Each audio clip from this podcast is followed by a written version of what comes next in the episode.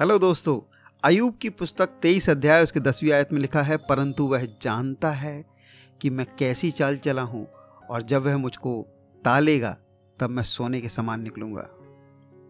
प्रियो, इन वचन के पढ़ने के द्वारा प्रभु आप सबको और हमको आशीष दे और बरकत देने पाए।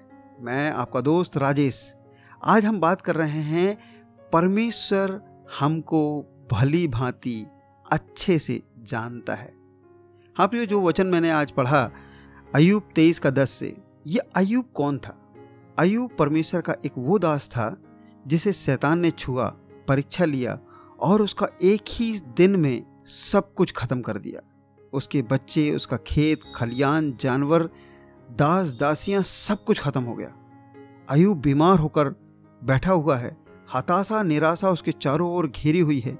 ऐसे समय में अयूब एक बात को कहता है वो कहता है कि मेरा परमेश्वर सब कुछ जानता है। आज जो मैं परीक्षा में होकर जा रहा हूँ, वो मुझको जब ता लेगा, जब मैं इस परीक्षा से निकलूँगा तो मैं सोने के समान चमकूँगा, मैं सोने के समान निकलूँगा। हमारा परमेश्वर सब कुछ जानता है प्रियो। यदि आप आज किसी ऐसे समय से होकर जा रहे हैं, आपको प्रतीत हो रहा है, लग रहा है कि कोई आपकी चिंता नहीं करता, आपको कोई पूछता नहीं मैं आपको सांत्वना देना चाहता हूँ, आपको उत्साहित करना चाहता हूँ, आपका परमेश्वर आपको जानता है, आपका बनाने वाला आपको जानता है। वो आपकी सारी कमजोरियाँ, सारी कमी घटी, सब कुछ को जानता है। भजनकार कोरहवंशी, भजन संहिता चवालीस के इक्कीस में कहने लगे, वह तो मन की गुप्त बातें जानता है, और ऐसी कोई बात नहीं जो आपके मुँह से निकलती हो और उसे वो पहले से ना जानता हो। हाँ प्रियो, आपके दिल के अंदर जो भी बातें चलती हैं, वो हमारा परमेश्वर जानता है। पूरी दुनिया में सबसे हलीम, सबसे नम्र एक परमेश्वर का दास हुआ, जिसका नाम मूसा था। लाखों इसराइलियों को जंगल में से अगुवाई करते हुए, परमेश्वर के ठहराए हुए, प्रतिज्ञा किए हुए देश में, कनान देश में लेकर जा रहा था। उस घोर जंगल में, उस घने जंगल में, वो अपने लोगों को इसराइलियों को सांत्वना देते हुए व्यवस्था विवरण दो के साथ में इस प्रकार से कहता है, इस भारी जंगल में तुम्हारा चलना फिरना वह जानता है। कितनी बढ़िया बात है कि हमारा परमेश्वर, हमारा चलना फिरना जानता है। क्या आप भी ऐसे ही मरुभूमि, जंगल जैसे अनुभव में होकर जा रहे हैं? स्मरण रखें, आपको वो जानता है। आपको ना वो कभी छोड़ेगा और ना कभी भूलेगा। उसका वायदा है, वो आपसे बेहद प्यार करता है। भविष्यवक्ता नहूम अपनी पुस्तक में पहले अध्याय के सात वचन में कहता है यह भला है। संकट के दिन वह दृढ़गढ़ है और अपने शरणागतों की सुधि रखता है। हाँ दोस्तों, वो जो जो भी उस पर भरोसा करते हैं, ईमान रखते हैं, उनका वह ख्याल रखता है, उनको, उनका ध्यान रखता है। वो आपका और मेरा ध्यान रखता है। हमारा परमेश्वर हमारी आवश्यकताओं को भी जानता है।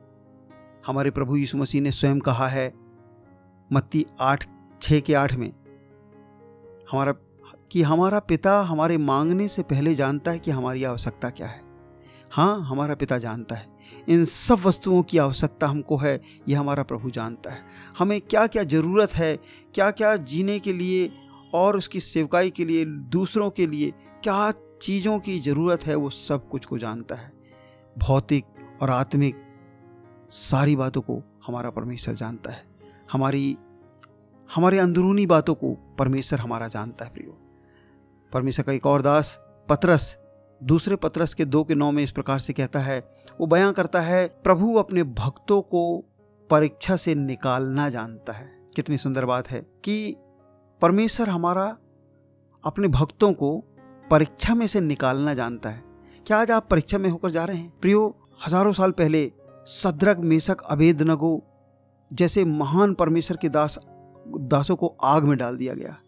और बाइबल बताती है कि प्रभु स्वर्ग से उतर आया और उन धधकती हुई आग के भट्टे में स्वयं प्रवेश करके उनको तीनों को बचा लिया। वही प्रभु कल आज अयुगानुयुग सदा जीवित परमेश्वर है। वो आपको भी बचाएगा। प्रियो, हमारा परमेश्वर हमें परीक्षा से निकालना जानता है। हमारा परमेश्वर हमारी आवश्यकताओं को जानता है। जब हमको वो तालेगा तो हम सोने के समान निकलेंगे। प्रभु, आप सबको इन वचनों के द्वारा आशीष दे। God bless you.